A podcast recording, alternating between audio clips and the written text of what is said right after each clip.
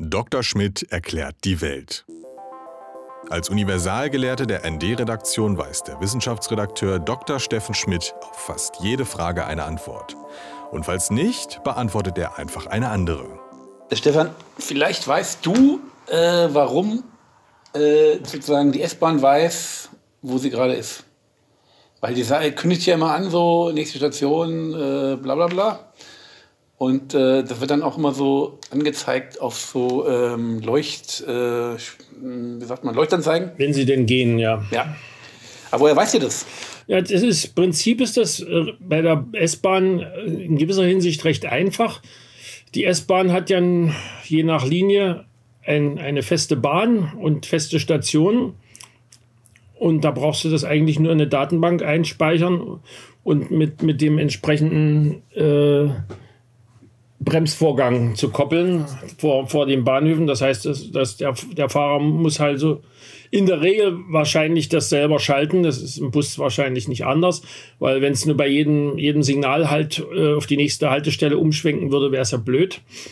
Aber im Prinzip. Also das weiß nicht die S-Bahn, sondern das weiß der Fahrer. Das weiß, der Fahrer, der Fahrer äh, muss wahrscheinlich einfach nur weiterschalten. Die, die, die, die Liste der Stationen, die hat er natürlich im Computer. Dass das Ganze noch ein bisschen vorsinnflutlich ist, siehst du daran, dass wenn irgendwo mal was äh, nicht funktioniert, dann stimmt in der Regel nicht unbedingt die Anzeige und auch die Ansage. Also eine meiner, einer meiner Lieblingsansagen ist ja, wenn ich mit der U-Bahn komme äh, Richtung Lichtenberg und mir dann in beide Richtungen vor Lichtenberg oder hinter Lichtenberg gesagt wird, dass ich in Lichtenberg Richtung Hauptbahnhof umsteigen kann. Diese Ansage kommt in der Regel bei der BVG auch dann, wenn bei der S-Bahn gerade gebaut wird und dort gar nichts dorthin fährt. Also äh, die, die Abstimmung in, den, in, dieser, äh, in diesen Verkehrsverbünden ist in dem Punkt ziemlich, ziemlich dünn, habe ich so den Eindruck. Also ich habe mir naiver vorge naiverweise vorgestellt, dass äh, die S-Bahn fährt an irgendwelchen Lichtschranken vorbei und äh, dann äh, wird dadurch das Signal ausgelöst rein theoretisch müsste das auch funktionieren. Also da, da bin ich mir nicht so ganz sicher. Ich habe jetzt noch mal jemanden gefragt, der da eigentlich Ahnung haben müsste, aber der hat mir nicht rechtzeitig geantwortet. Also äh, die, die S-Bahn hat natürlich äh, an den Bahnhöfen äh, einen anderen und noch, noch andere an der Stromschiene noch so eine Sachen. Also das könnte sein, dass die da mitschalten. Aber bei der, denn bei der S-Bahn passieren weniger äh, oder U-Bahn weniger unsinnige Ansagen als im Bus oder in der Straßenbahn.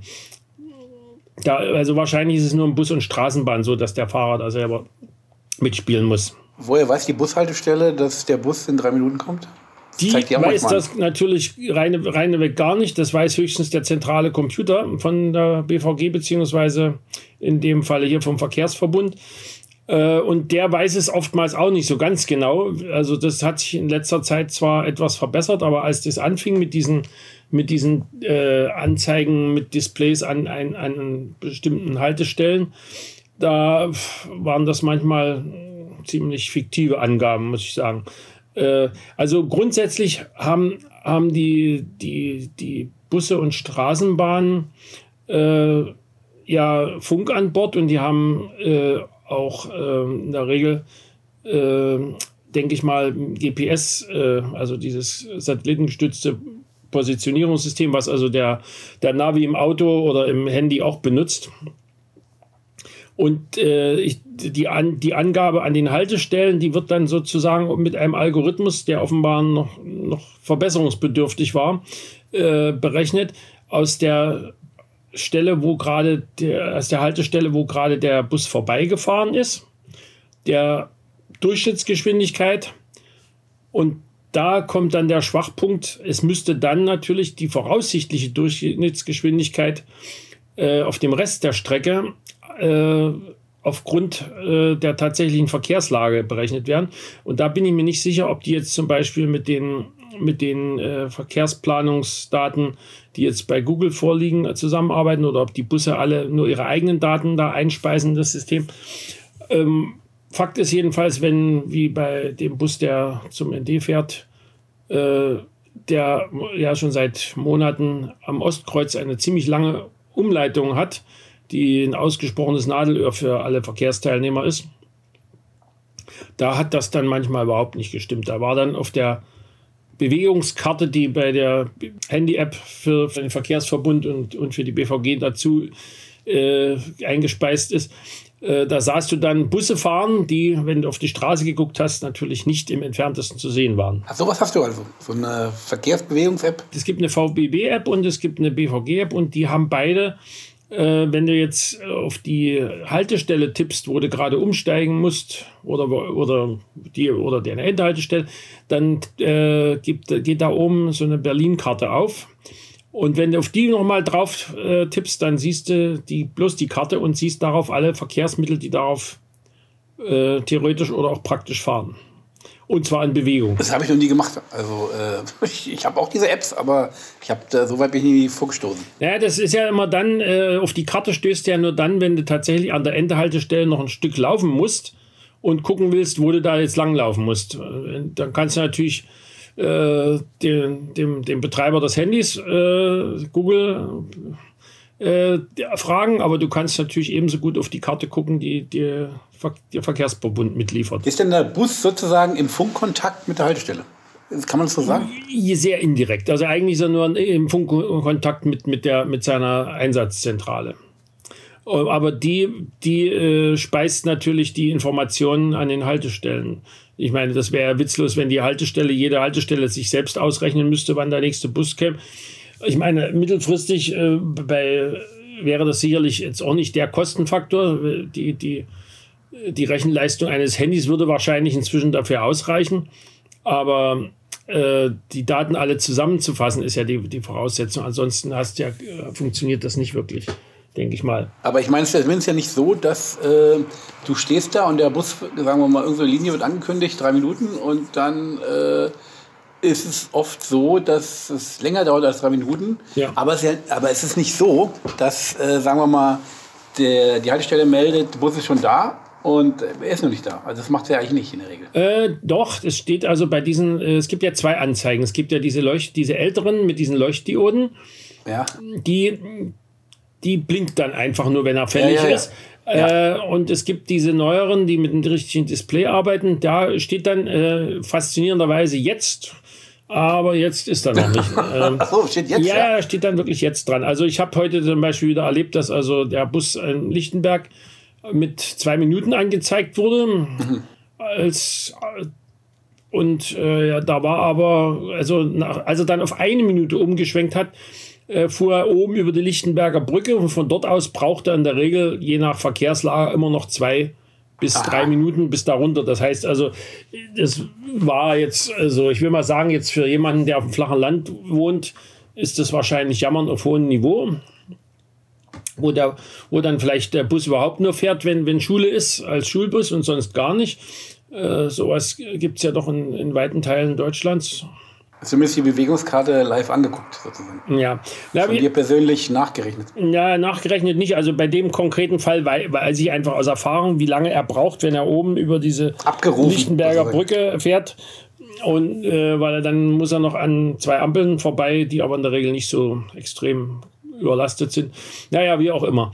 Aber äh, wie gesagt, das ist alles auf dem Boden und wahrscheinlich auch im Wasser ist das alles etwas schwerer zu berechnen als in der Luft, wo man ja gewissermaßen mit der Luftlinie höchstens noch mit dem Wind äh, zu tun hat. Weil es gibt doch manchmal äh, auch so Erlebnisse im Ausland, äh, da stehst du an so Haltestellen, sei es jetzt Bus oder äh, Zug, und hast das Gefühl, es ist praktisch reine Glückssache ob da jetzt hier vorbeikommt, weil entweder verstehst du den Fahrplan nicht oder es ist so, dass der Fahrplan auch anscheinend äh, irgendwas anderes sagt als äh, das, die korrekte Fahrzeit. Das kommt sicherlich vor. Also ich meine, bei Zügen, die jetzt wie, wie, wie, wie in Sibirien überhaupt nur zweimal die Woche vielleicht fahren, da ist wahrscheinlich eine halbe Stunde äh, früher oder später jetzt auch nicht der Punkt. Da ist man einfach wahrscheinlich eine Stunde früher sowieso mindestens auf dem Bahnhof. Aber ich meine, es gibt auch Länder, wo das alles sehr viel präziser funktioniert als bei Aha. uns. Also wenn du in der Schweiz Bahn fährst, oder also in Japan habe ich gehört, da haben sie sich schon für 30 Sekunden Verspätung entschuldigt. Wirklich? Ja.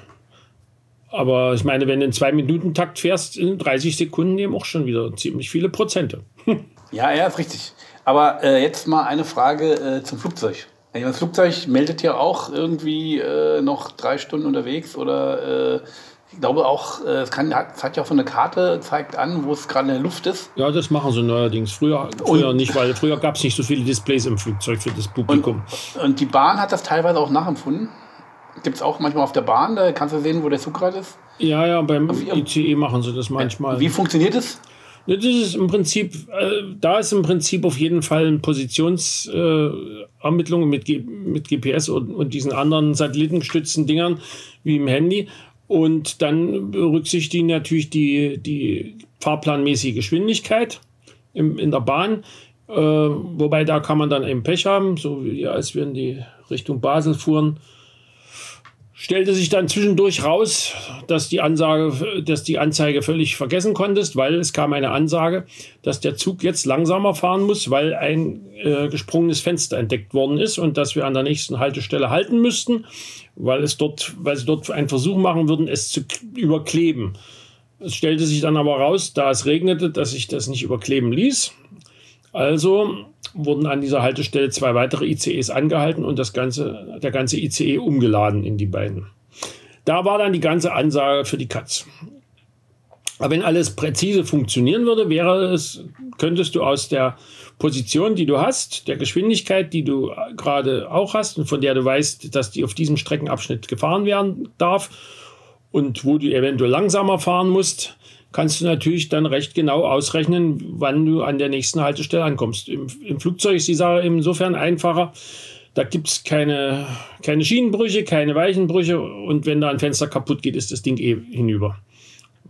Abgesehen davon, dass, dass natürlich Flugzeuge in der Regel keine Probleme wie Bahnen haben mit irgendwelchen Steinschlägen oder sonst was. Und äh, die sind von vornherein ja auch bei, ihren, bei ihrer Bauweise auf viel größere Temperatursprünge ausgerichtet. Ich meine, ein Flugzeug hat unter Umständen, startet unter Umständen bei 40 Grad äh, in der, oder so in der Sonne. Und wenn es dann auf 8000 Meter hochgestiegen ist, hast, äh, hast du Minusgrade. Das heißt, es muss ein Gefälle von, das, die, die, die ganze Struktur muss ein Temperaturgefälle von 60, äh, 60, äh, 70 Grad aushalten, ohne dass da was kaputt geht. Und das ist in den, in den Zulassungstests in der Regel ja drinnen. Insofern ist das Risiko wahrscheinlich wegen einer äh, gesprungenen Scheibe notlanden zu müssen eher überschaubar, beim, zumindest beim Linienflug. Wie das bei Privatfliegern ist, da bin ich nicht so im Bilde.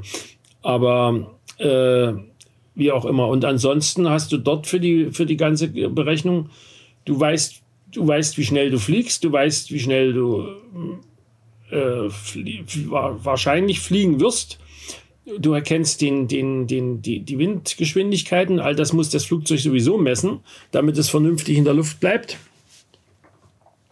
Und außerdem haben sie nicht, du kannst ja nicht einfach losfliegen, wie, wie du das äh, kommst, äh, wie beim Auto.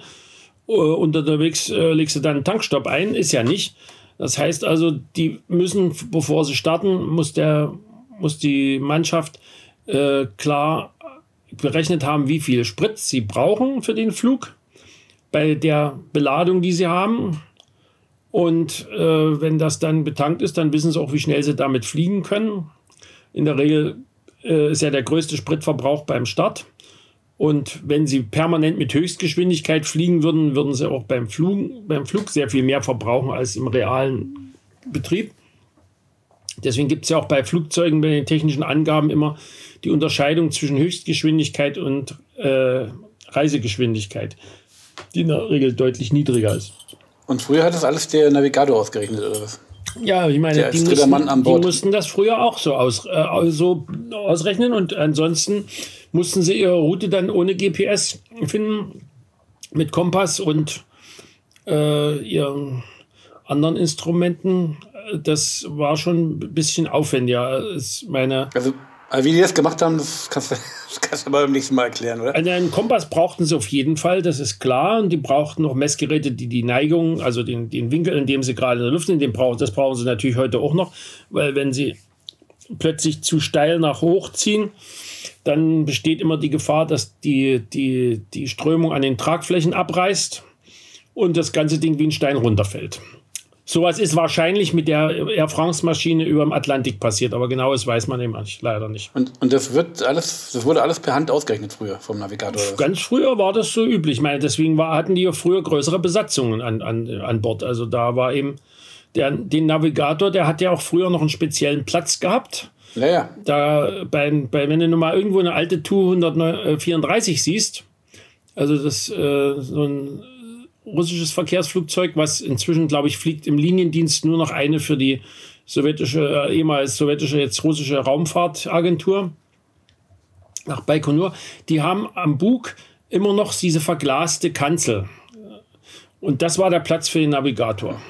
Das war hier dem Wales dritter Mann sozusagen. Äh, da bei, bei, also bei, bei, beim, beim dritten Mann, da, nee, da kam sowas nicht vor, kam da überhaupt nicht vor. Nee, ich meine nur als dritter Mann so, plus den, ja, zu nee, den, also zu den beiden ist das nicht getan. Die hatten auch noch, die hatten auch noch einen Funker an Bord und äh, häufig noch einen Bordingenieur. Also das waren, waren durchaus äh, fünf, fünf Mann in, in so einer Mannschaft. Heute hast du in der Regel ein Zwei-Mann-Cockpit und das war's. Hm, okay, das reicht. Dr. Schmidt erklärt die Welt. Alle Folgen zum Nachhören auf dasnd.de slash Schmidt.